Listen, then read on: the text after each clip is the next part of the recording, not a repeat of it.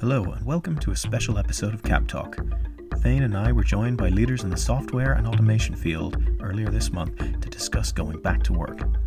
We were joined by Joby Jenkins from SPT LabTech, who you'll remember from episode 2 of Cap Talk, Emily Fritsch from Synthace, whose Antha software platform integrates the digital and physical aspects of the lab, Daniel Thomas from Arctoris, a cloud lab leveraging the power of automation, and David Damman from Biosero, whose Green Button Go software allows biologists to program and run automated equipment easily. Let's jump right in with our first question for our speakers, which was about the supply chain disruption during the COVID 19 crisis, starting with Joby. I think there's obviously been a lot of stories of um, supply chains being impacted. We've been ready ready for it. Um, obviously, it continues. You know, test numbers are going up globally, not down. Um, and I think these challenges are going to be here with us for you know many more months. David, same question for you. How have you dealt with your customers in terms of this disruption to the supply chains?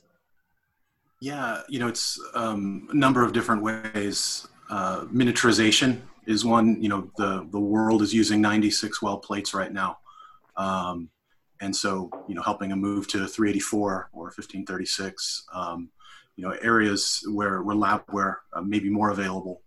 Um, and again you know shifting instrumentation right? Uh, and and moving towards automation from manual work. It's a lot easier um, to pipette by hand into a 96 well plate. 384 1536 is much easier when you have automation. Um, mm.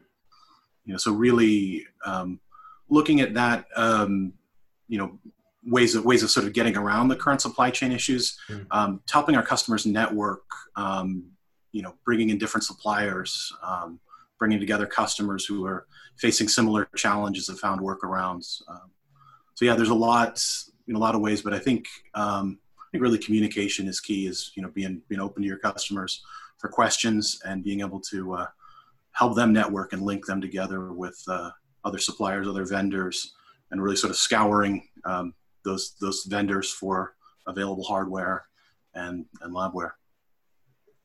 Brilliant, Dan. You have a very unique position. You have uh, clients then who presumably have a preference maybe for the reagents they use, or do you assist them in in uh, choosing the reagents? And has that been an issue for you? Yes, I mean, I think there's there's a, there's a couple of points there. One is uh, with, with with vendors uh, that we we use, you know, industry trusted. So we go for you know the highest quality reagents we can, and, and generally that tends to come from you know like-minded companies who who understand you know understand their supply chains. But clearly these these are disrupted. I think um, from the customer side, you know, a big part of that is is tapping into logistics. You know, we have clients all across the globe, um, but global logistics have have needed to be maintained to to shift PPE, to shift food.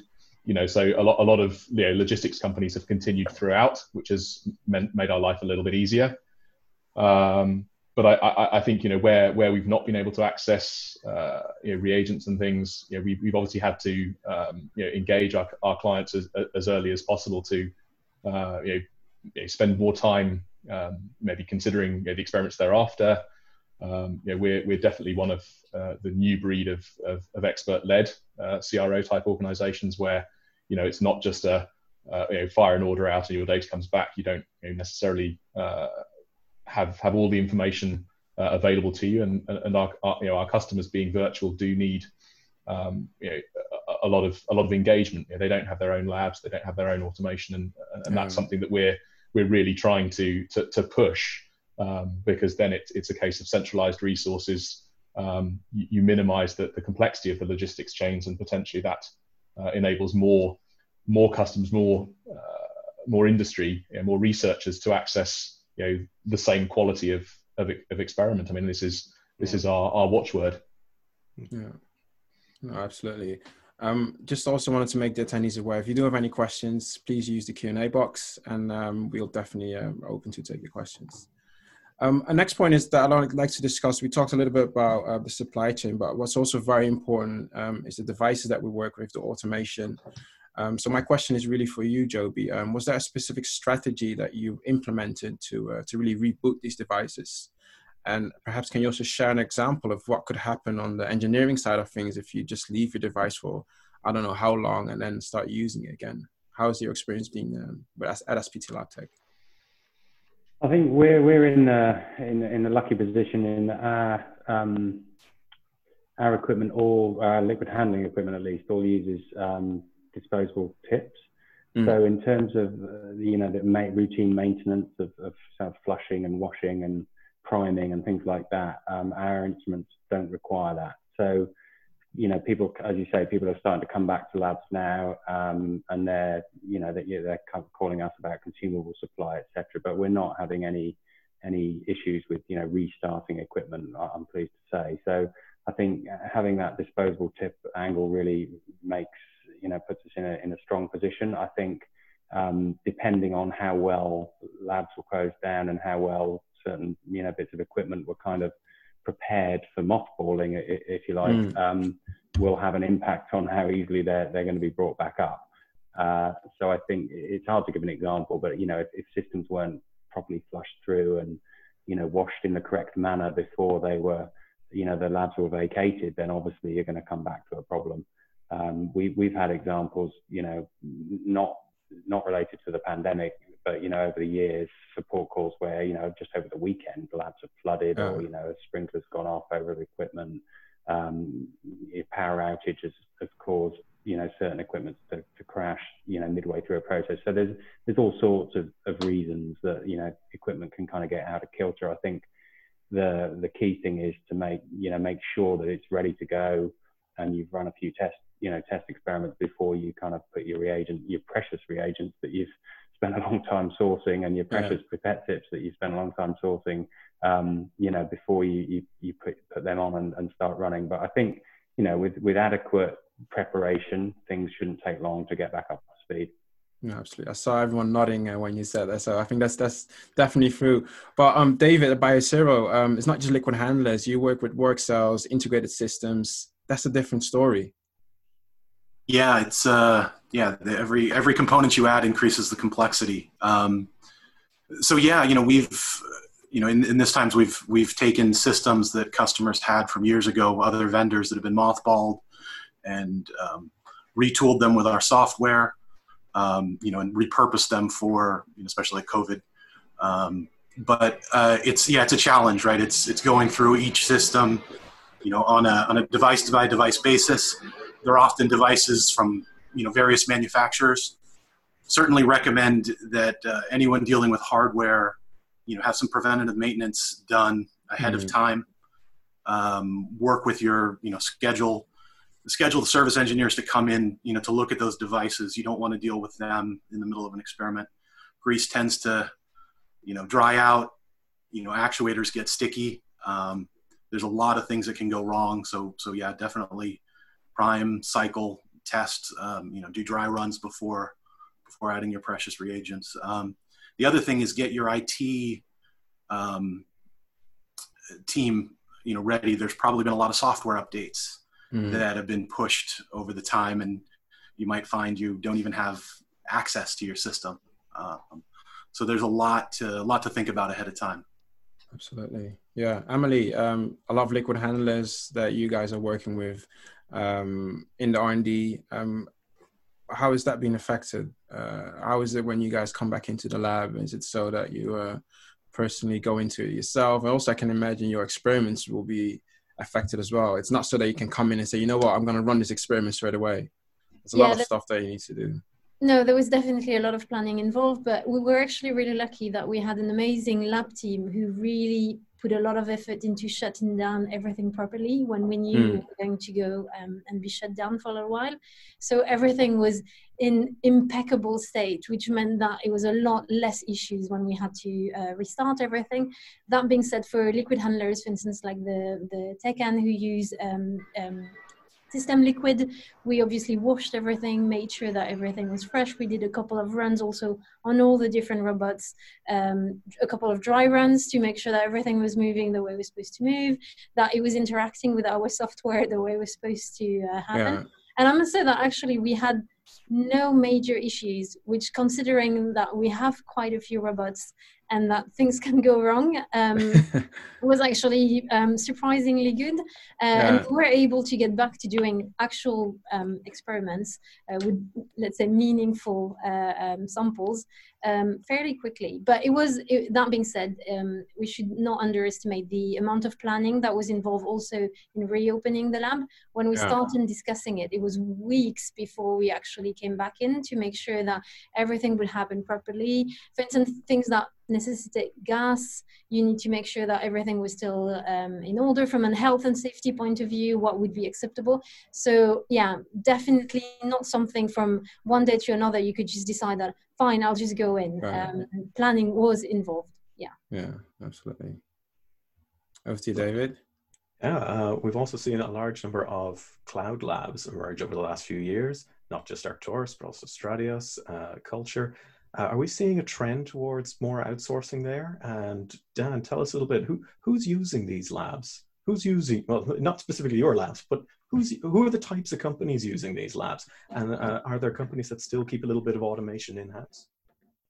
Yeah, I mean, I think there's you know, we we're agnostic of um, of, of, client base. I mean, uh, essentially. Uh, the, the majority of our early clients have been virtual, so they don't have a lab, and it's it's increasingly expensive to get laboratory space. You know, kit is expensive. You know, you need a, a fairly sizable bank balance just to get started. Um, and this is something that, that limits limits access. And you know, clearly that's a that's a challenge. But um, you know, for us, um, we've had you know great traction with with the biotech, uh, small, medium you know, biotech industry.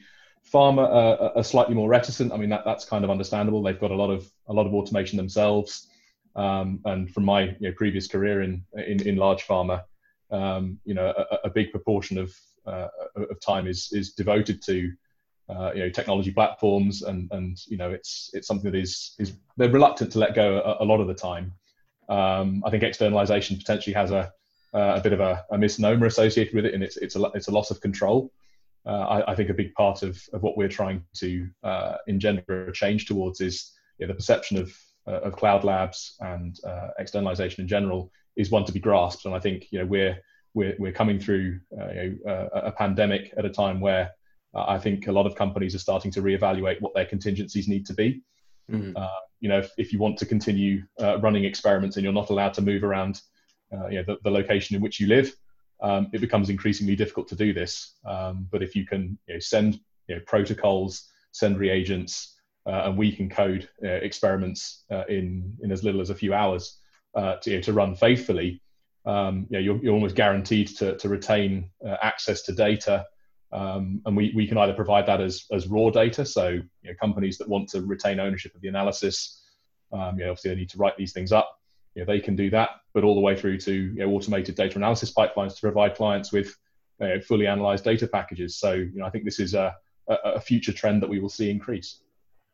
Yeah, this is uh, it's quite interesting because we've got a first question from the audience who's directed to you, Dan, uh, and the question was really around: Will the pandemic help improving outsourcing of experiments to companies? And if yes, how would that change?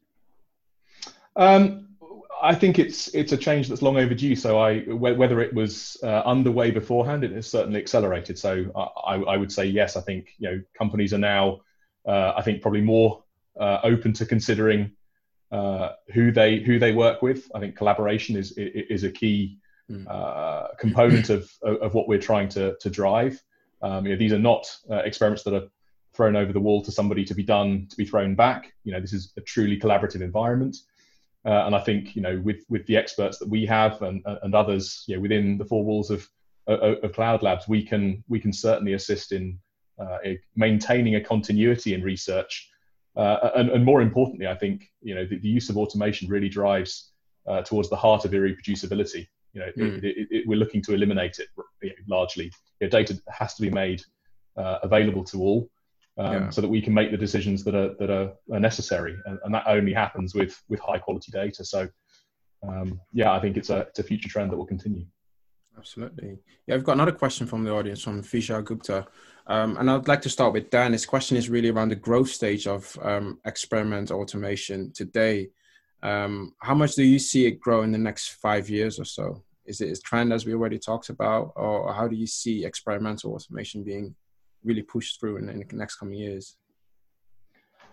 Um, I, I think it, well, it, it's definitely going to grow. Um, I think you know we, have got as, a, as an industry to uh, accept that you know the variability conferred by a human um, is is unsustainable. Mm. Um, you know the amount of research that, that can't be reproduced, the amount of research that is you know, that, that leads to wasted wasted effort, both uh, you know, human effort, uh, financial, uh, environmental. All of this is is is stuff that, that leads to uh, a, a, crippling failure rate. Um, so I, I, think it will continue, but I think you know a big part of that is going to be uh, sustained by uh, a transparency that allows us to share data, you know, demonstrate that robots you know, are not you know, essentially being deployed uh, to uh, remove jobs from humans. You know, there's a lot yeah. of activities that humans still do uh, infinitely better than a robot. Um, you know, in, integrating data sets from across you know, a wide range of experiments um, is clearly something. Um, you know, designing an experiment, I, I, I certainly you know, recall you know, dim distant past of you know, actually having to design my experiments and sitting down with the literature to do that. Mm. Um, but you know, we, we, we read so little literature these days, yet you know, the amount that is, is produced is staggering. Um, you know, that, that design, that time to think, that time to consider, um, we have to we have to get back and the only way to do that to protect you know, the most valuable resource that companies have which is their people um, you know, we, we have to embrace uh, you know, the, the, collaborative externalization that is is now emerging yeah so, so David, also like um, with this increase in automation, uh, where do you see this a software like like like the Green Button Go being so instrumental, so important to really push this next level of doing science forward? Yeah, I think I think the key here is that automation is not only increasing, but it's also pushing further into into the development um, and assay development side, and so that people are using automation earlier in their processes right? Mm. But the key is not just instrumentation and not just the devices, it's the data automation. It's, it's managing those workflows, whether they're a, a manual operation, semi automated, or fully automated, so that you have seamless integration of your data and, and that data can translate.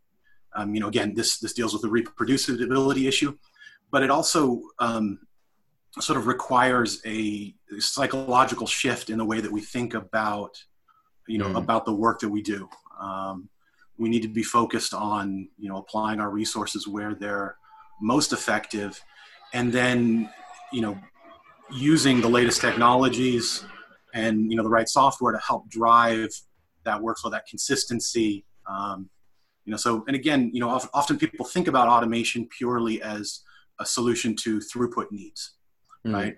But really, both both that both data automation and you know physical automation is really about you know consistency and reproducibility.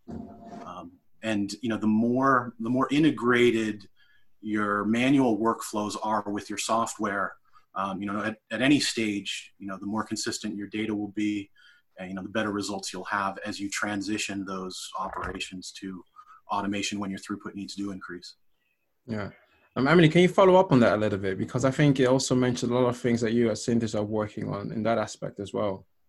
Yeah, absolutely. I mean, I, I agree with everything that has been said. It's true that there is a need for a mentality shift. Um, for a really long time, and I'm not really sure why, I think biologists really um, pride themselves into being excellent pipetters and i think this needs to change mm. because um, actually if you've done a phd if you've done a master's degree you're clearly more than just able to pipette and you should use your time more wisely than actually uh, being able to pipette so it's a good skill to have but ultimately this is this is not what you, you should be doing. You should use um, the walk away time that automation provides you to really think your experiments, analyze your data. And indeed, for that, you need excellent traceability, you need good reproducibility, and you need to make sure that everything is integrated in a way that um, you know the provenance of things, you know where things have been analyzed, when, in which conditions, and um, and really make sure that everything is context- contextualized. Yeah and that's something that you get with automation and even if some parts are manual being able to at least link all the data together will be crucial yeah mm. and the metadata really because yeah. that's the thing it's not just the data that you um, generate it's how you've generated them and all the metadata that are associated for sure yeah. We'll come to metadata in a bit. I just want to go back to Joby because um, I know in one of our previous conversations you mentioned how important it is to have collaborations across different um, expertise, so software, hardware, cloud. Obviously, you at SPT Labtech are working together with Arctoris and Biosero. Um, how does that collaboration really initiate? Why is it such an important feature in the sense of um, making sure that your clients get the best out of all, all three, your best of three worlds? I think I think it's kind of summarised by what um, Dan, David, and Emily all, all, just said. Really, they all kind of alluded to this this need for better reproducibility, better consistency, better integration of data, um, and and the ability to kind of translate from kind of early stage experimental design right through to to screening, and and having that you know, having those things, making those things easier for people essentially. And, and that's really why, we, you know, we've initiated these collaborations with, with all of these companies here is that, um, you know, we, we see what people need in the labs. We know that that's what they, they'd like, um, but for them it's quite difficult to go and, you know, source a liquid handling vendor, source a software vendor, source an automation integration, source a cloud lab. You know, there, there's a lot to do. Whereas if we can kind of say, look, we, we've got together with these guys and we've made it easier that the mm. software talks to each other. You know, we've we've proven our hardware on each other's platforms, and you know, your software can drive our hardware. Um, you're very co- comfortable and confident in the data generated um, using our liquid handling technologies. You know, it's more consistent at lower volumes, therefore it gives you that reproducibility. You know, all of those things kind of knit together really nicely from the end user perspective, and ultimately yeah. that's what we're we're all here to do. We're trying to make you know the scientists get get the science done more effectively, um, more confidently, and more quickly. So I think for us, it's a kind of obvious thing thing to be doing. Cool. Over to you, David. Yeah, I'd like to take this to the, the there's a question in the chat at the moment, which uh, uh, chimes well with the question that I had next. Um, Jesse Mulcahy says, uh, do these clouds actually work? Is the remotely controlled cloud lab out of reach? Now, my question was going to be how easy is it to kind of design an experiment and execute it once you've uh, once you've kind of got everything up and running in the lab. Um, so I would like to ask this to Emily first. So um, with Antha, um, mm. you can plan your experiment, um, you can design it, but you also really have the option. Uh, we have a really detailed preview option, which allows you to see pretty much every single step of what you're going to do, how you're going to do it, which steps are going to be picked at what time. Um, you're able to see precisely all the volumes, which means that you're and you're able to do iterations and very easily go back to the initial experiment, change um, and the workflow, change a few parameters, test it, and do all the in silico testing to a very deep level of detail. Uh, which means that by the time you actually send something to the lab, you should be in a position where you um, you can't you will never be sure but you you know um, very uh, confident that what you will actually run will be exactly what you want which actually in period of covid has also been very useful because people have less time because they don't go every day into the lab so they have less time to test things here and there. So being able to have that in silico preview and then be able to finally design and say yeah we'll run this and then I'll go to the lab and this is exactly what I want to have achieved um, is more easily accessible. Brilliant. Uh, Dan, you're probably the expert on cloud labs. Uh, do they actually work? Tell me, does your does your company work there, Dan? So, so, so uh, I mean, by by virtue of r- repeat orders from from clients, uh, yes. I mean, it's early days, but um, yeah, we're we're building a track record of of repeat orders. Uh, I think that there's there's kind of two two models that we're we're largely um, following at the moment, which is you know, experiments that we have either built internally uh, and are making accessible uh, through uh, through our website, uh, and there are th- there are others where we will work with uh, with collaborators with clients to onboard their assays, code these, and make them essentially immutable. So you know the the the, the, the client at hand can order up an instance of that of that protocol and it will run the same you know today tomorrow next week next year 100 years time uh, assuming we're, you know the robots are still are still here. Um, and in essence you know by by making them immutable um, we eliminate the, you know, the, the human variability that comes from you know getting late back from a meeting um, you know to, to, to, quench an assay. You know, it literally runs the same. You know, we, we we code it to to follow um, environmental, uh, the metadata, all of this is, is captured and tracked.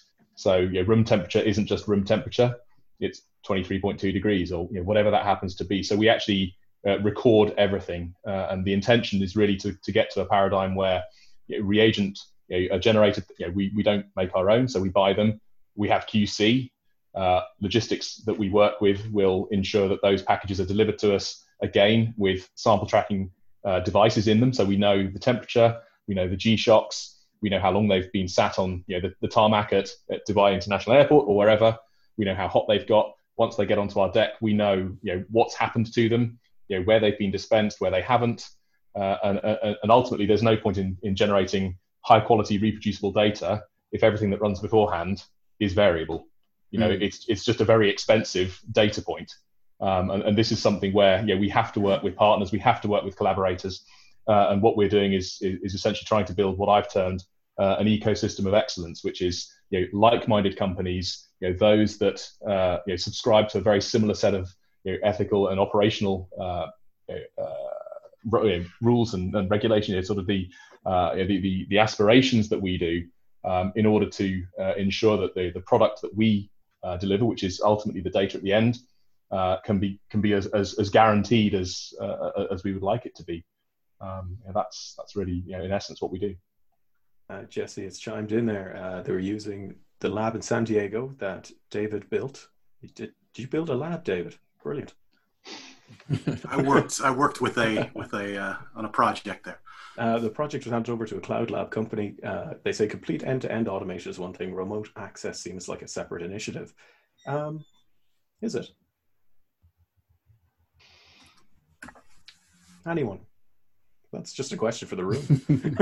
yeah, I think, I think, I think, I mean, from my perspective, um, I've seen, I've seen sort of cloud labs, you know, the, the theory of them where you can kind of remote into a robot that's kind of just sat uh, ready to go, you know, day and night some, somewhere else in the world, and you mm-hmm. can kind of remote into it and, and send it your experiment, and off it goes. I think that's that's a different proposition from from what Dan's talking about. I think mm-hmm. to mm. clarify, um, I, I, and I agree uh, with the question. It's getting that right is extremely hard. Um, we've worked on some projects like that in the past um, with with certain pharmaceutical companies, which have been very successful in in certain areas. You know, for example, chemi- chemical synthesis. Um, but it was it was a very much a kind of pigeonholed um, specific set of experiments, very well defined. I think having kind of open source here's a few robots bolted together and you can get them to do anything yeah. is is a misnomer. David, sorry, yeah. sorry to cut you off, Joey. But David, yeah, talking about kind of this remote access type of thing, is that something you're looking into at Biosero? Yeah, so really it's about whether you're running sort of static validated protocols or um, able to sort of dynamically be able to, uh, you know, say drag and drop a new experiment and and execute it um, in real time um, that's definitely um, you know it's a technology that we have for our automated workflow systems but it's one that i think is still um, a ways out in the cloud space the cloud space from what i've seen. Um, you know the when you know the it's it's it's really about trying to abstract the hardware into um, you know into into a protocol that can be um, really properly constrained. And I think that's where the, the difficulty comes, right? Is that um, so much automation requires sort of intimate knowledge of the capability the hardware. And most of the abstraction layers that have been built around that um, need uh, some human intervention to help sort of reason between you know the abstract the idea of what it when you say when you say transfer you know one microliter that can be very different depending on the reagent that you're using, the liquid handler that you're using. And so taking that, that sort of knowledge gap that exists between the screen that you have, you know, in your web portal and a robot robotic system that's that's miles away is you know it's a it's a gap that everyone's working on bridging um, but I think it'll be it'll be it'll be a while before that is is fully implemented. Yeah, cool. Thanks a million for that, and thanks Jesse for the question. And as well, you can add a question to the Q and A box down the bottom of your screen. Thanks. Awesome.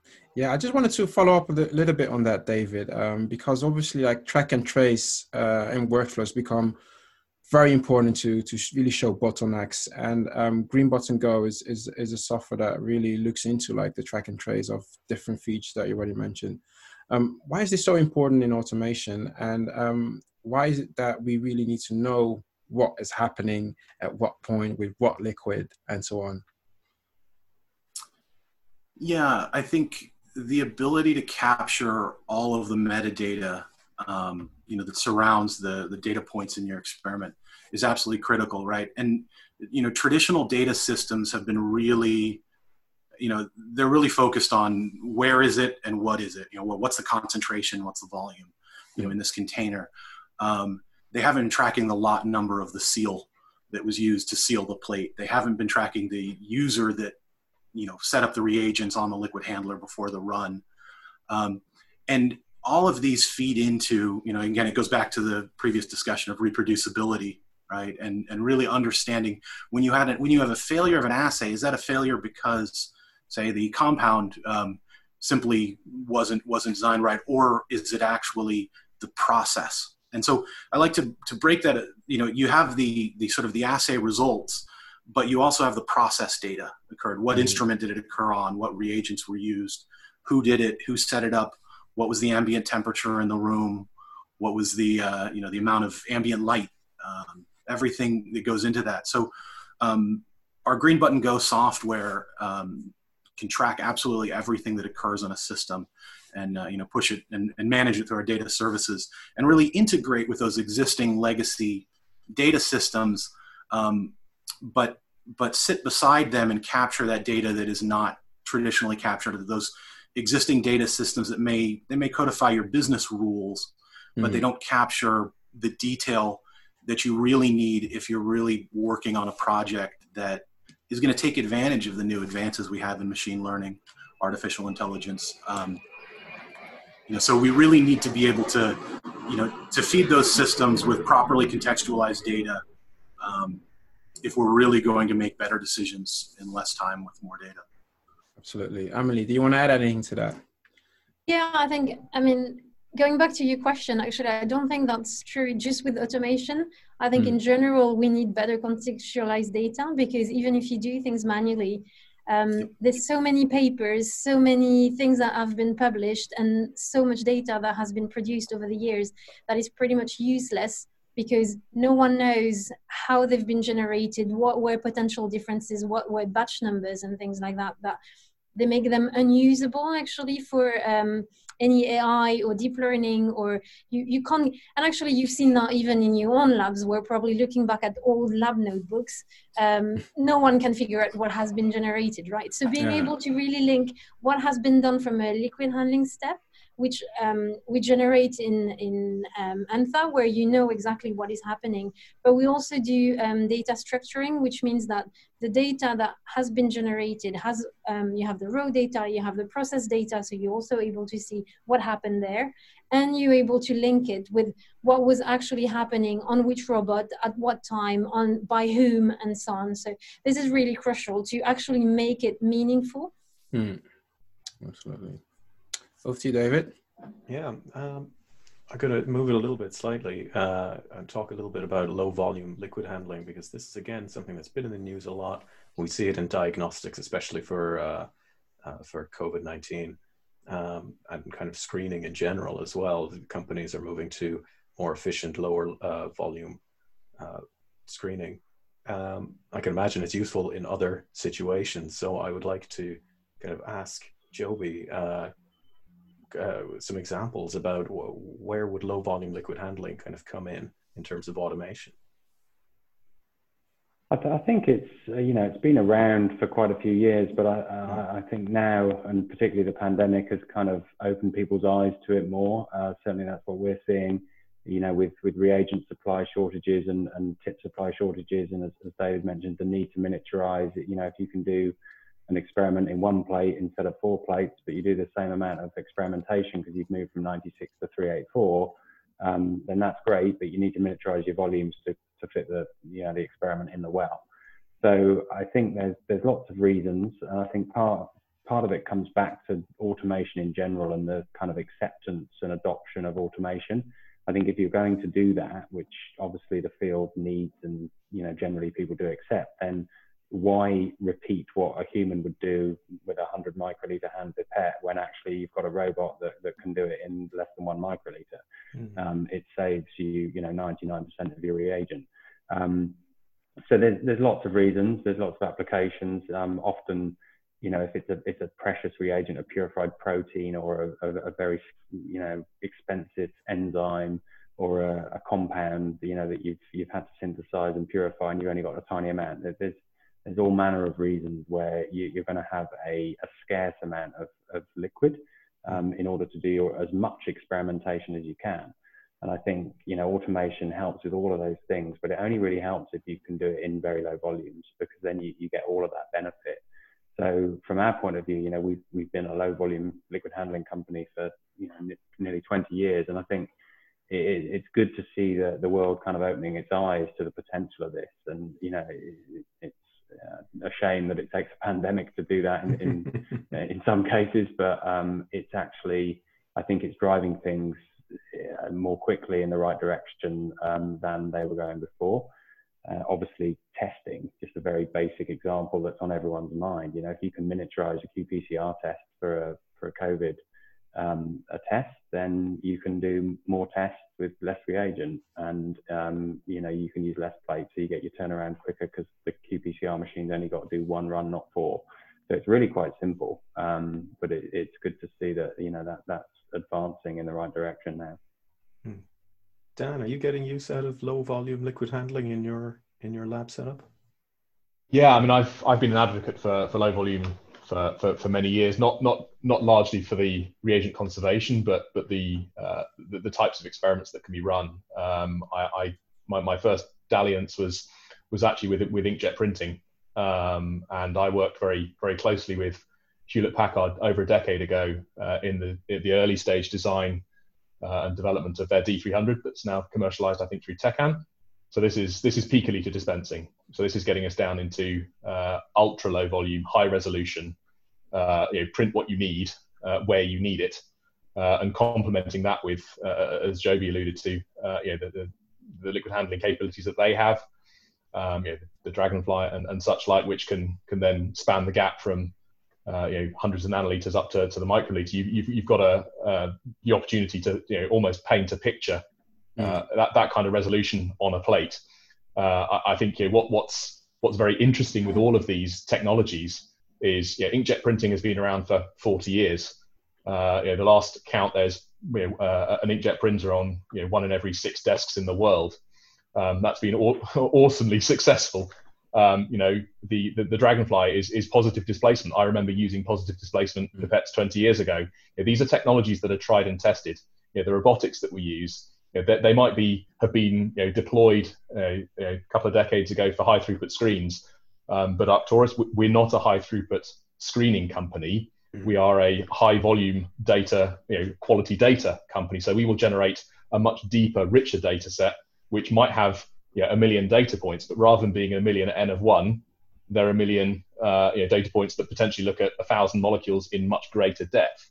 So I, I think we have to you know, look at automation not as a uh, not as a dirty word or not as something that is is very old old school, but actually as tried and tested technologies that we uh, repurpose, retool, uh, you know, for a 21st century uh, drug discovery industry that really uh, is is is still, I think, living in uh, in you know 20th century you know, laboratories. So I think this is something we you know, whether it's cloud labs, you know, whether it's you know, online, whether it's simulation, we need to get ourselves much closer to theoretical uh, understanding in the experiments that we do and free our time uh, to actually interpret and, and, design those things much better.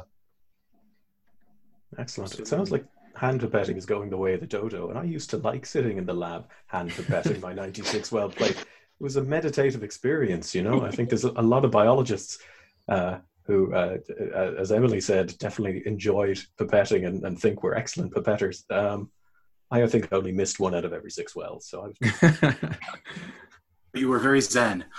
it was fine until someone tapped you on the shoulder and you forgot where you were.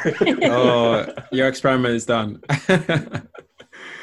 I, I, I, joking apart, I do think we need, you know, there, there has to be some some mundane in our lives because if it if it's all high powered, um, you know, high high impact, high high you know, mental mental stimulation, we will we will make different mistakes. It's it's not that I think that, that automation will solve everything. Uh, there are clearly experiments that we can't automate yet. Um, that's not to say it won't be. Um, but I think yeah, what we can do, you know, with automation is to remove a lot of the heavy lifting, repetitive tasks that largely, as you say, if you're, you know, every sixth well might be a mistake. Um, yeah, that's a 16% error rate, and I'm not sure that that would uh, would fly here. So, um, you know, we need to be uh, uh, cognizant of that. Absolutely. Yeah, so we're, we're almost out of time. Just wanted to go to our, last point, and um, this is quite an important one because in the media in the last couple of months, we see we've seen a lot about this integration of automation with machine learning and AI. Um, for example, Arctoris recently announced this collaboration with Insilico Medicine. Um, Synthace was featured in a Nature Biotech article on active machine learning. Um, Biosero also uh, works together with Notable. Um, what are these what are the best practices when it comes to really closing the loop of digital to physical? And what are the challenges and opportunities also for integrating all these systems? Um, so yeah my question is really like how do we close this digital to physical loop? And um, yeah i'd like to start with with david Damon at, at Biosero. How do you see that um, being pushed forward? Yeah i think um, one of the keys is, you know, as we talked about, the contextualization and collection of all the metadata. But the other thing is being able to then feed that system and that, that information, what you learn, back into the experiment. Um, mm. And so that's one of the great, um, you know, features of Green Button Go is the ability to really parameterize anything that you want in your design and then dynamically run that, even being able to to update your workflows dynamically on the fly. So if the first you know x number of samples come back too high or too low you can feed that those parameters back and, and alter the experiment on the fly. So that ability to sort of to really truly close the loop on experimentation i think is one of the really interesting um, interesting things that can be done um, and that's going to have a lot of impact in the near future. Yeah absolutely. Emily something closing loop is something that you also are very much very much involved in as well yeah, indeed. We are working really closely with Microsoft Research uh, at the moment, and we actually have a yeah a case study together uh, working on um, closing the loop for the um, design, build, test, learn um, cycle and making it. It's I think it's as we've mentioned before, metadata and having good quality of data and reproducible and traceable is critical. But it's also making it as quick as possible so that you are um, you're able to learn faster and therefore able to iterate. I don't think i think one of the the advantages also of automation and of having a system that is fully integrated is that um, it shouldn't take you as long to get the results. Actually mm. you should benefit from it and be able to learn as you go and sort of replan reparameterize and be able to easily change. And it's worked very um, very well with microsoft where um, we help them with the liquid handling part and being able to set up the experiment and change the parameters as they were learning about um, changes that they wanted to do. And on the other hand, and also data um, ingestion. And there um, we're um, looking into systems to actually model what the biological question was right? And and from there learning faster. Um, so it's yeah i think this is also something that is quite important. Um, and also maybe not just the speed of making things faster but maybe making things more meaningful. Yeah absolutely. Dan can you tell us a bit more about the partnership with Insilico medicine and why that's so important for a cloud lab like Arctoris so, so I think you know it, it's very uh, symbiotic. I mean, at the end of the day, uh, machine learning algorithms will perform their greatest work on data that is uh, is accurate. Um, I think you know, we we've learnt the hard way as an industry that um, AI is not this magic tool that will clean up data lakes uh, mm. and suddenly you know produce a a, a slurry of um, of gold. So you know, I think you know what we have tried to do with with Insilico. I mean, they're uh, their launch, you know, their, uh, uh, their media uh, dropped last year of this hit to candidate in 46 days. Um, I think certainly uh, set the cat amongst the pigeons. Um, you know, this is a this is a phase that largely, uh, or you know, on average, takes three or four years from hit to candidate. Um, I think yeah, one of the challenges is you know, that that those those decisions are powered by high quality data, uh, you know, rich data sets, uh, not singular uh, linearly generated data sets. Uh, so you know, where we see opportunity is you know, one of our, our key uh, benefits is, is cycle time reduction. You know, we can run more experiments in parallel uh, than a human can. That means that we can generate that data faster, it's more reproducible, and therefore, you know, putting that into you know, the machine le- learning algorithms, they will learn faster. Yeah. Uh, yeah. the scary thing in there is if uh, you know Insilico could could do this you know before we we uh, had, had worked with them uh, in 46 days. Now this is probably one extreme. um, it, it, would be nice to know you know whether whether that would have been driven any faster. But I certainly think you know, the challenge that a lot of uh, you know, R&D leaders in certainly in pharma have have challenged the industry to do is, is to reduce that cycle time to a year. Uh, and that is definitely something that I think, you know, partnering a cloud lab with a, you know, an AI engine that really uh, you know, has the you know, its finger on the, the, the, the, chemical chemical matter. You know, partnering those two AI engines and the you know, the, the automation and, uh, and analytics together, uh, we should certainly you know see much better translation, certainly in, in the decisions that are, that are made.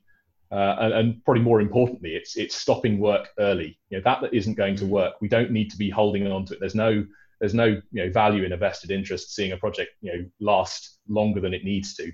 Know, we need to get out of things that are failing fast uh, uh, uh, and focus all of our assets and our time and our energy on things that, that show a chance of success. So again, that's the dynamic around uh, you know hypothesis failure rather than protecting a hypothesis or changing it you know, to fit the data at hand. So um, you know independent labs, those that can uh, you know, generate reproducible data uh, across the board, will undoubtedly, I believe, win out in in ensuring that we have a more productive future. It certainly can't get any worse. Awesome. No, I think that's that's great, guys. Um, it's half six. We've uh, we've talked about automation, uh, cloud lab, software, metadata for about an hour now. I think that was very productive. Um, I hope the audience found it also very much interesting to also find the best way to implement automation, especially going back into the lab. Um, just before we go out, I just want to ask everyone one final tip. Uh, if you can think of something um, for attendees, people thinking about going into lab and adapting automation. Who wants to kick off first? Joby. Final tip. I, I think you need to think about what what you want automation for would be my tip is rather than just go into it blindly and say right we're gonna we're gonna embrace this we're gonna buy a load of robots um, it, why you know what are you trying to achieve from it and we've all you know we've all given our reasons here today but i think every lab's different every you know every user has a different set of requirements and a different skill set Mm. Um, and I think you know you, have got to think quite hard about what you, you know what level of automation. You know, to David's point about hand petting going the way of the dodo, I don't think that's necessarily what we're all advocating. I think you know there's there's there's some tasks that robots are great at. Um, you know, and there's some things that humans are, are terrible at. And if you can automate one of them, great. But I think think think about what and why you want automation. Reach out to experts like us, and we can help guide that decision um, but but don't go into it blindly. Awesome, Dan. Um, why Cloud Labs? Um, well, f- for me, and particularly as we go back to work after a pandemic, you know, con- consider your most valuable resource, and it, it's the people that work for you. you know, at the end of the day, you know, automation can be can be replaced. Um, you know, humans and the experiences they've got are, are, far more valuable. So, you know, deploy them, you know, to the things that they are great at, and and you know, protect them from, you know, the things that automation can can alleviate. So it's the heavy lifting. Uh, so for me, you know, whether that's you know virtual companies who need us, or whether that's you know large pharma, you know biotech who who could do things you know more with the, the resources they've got by by letting go of some of the you know, the more routine. Um, you know, this is a this is an opportunity I think that has uh, landed in our laps. You know, to to reevaluate uh, the industry where we are. Uh, and I think we will look back in, in years to come as a, as, as a watershed. I think you know, it, it prompted by a pandemic, um, but I think it, it sometimes you know, it's, it's, that adversity that prompts us to think a little bit more mm. critically about about what we you know, what we prioritize. And I, I, hope we come out of it prioritizing people uh, and their time uh, above you know, above the uh, you know, the routine. Um, we'll yeah. see. Awesome, Emily. I'd say take time to design your experiments properly. Like it's okay, automation will help you, but it will, it's only as clever as the person who's designed the experiment, right? So um, plan well, take time to think about it. And if you're wasting a day on planning, it's not wasted. it's useful because that means you really considered every option. Awesome. Last but not least, David. Yeah, I think I just want to make the point that automation evolves or needs to evolve and change too, right? We often purchase automation and use automation with sort of one one experiment in mind, but your science changes and technology changes. Um, so pick a partner um, for your automation needs that can help you evolve your systems, right? It's not a one-time buy; it's a long-term relationship with automation. Um, and and finding the right uh, right company to to help you with that is is really critical. So, well, thank you so much, um, Emily, Dan, Joby, and David for for a great discussion. Uh, and of course, also like to t- uh, thank the audience for their participation. Questions that we got in, some really good questions. Uh, we hope you enjoyed the event, and we'll uh, hopefully see you again soon. Um, if you do spare a couple of um, minutes to read, definitely have a look at the Back to Work uh, Maximizing Automation article being published by SPT LabTech. Um, I would also encourage to do have a look at all the company's websites, see what they're doing, and also have a good understanding how they could help you uh, get back into the lab. And uh, yeah, thanks again, everyone, and uh, hope to see you soon and have a good week.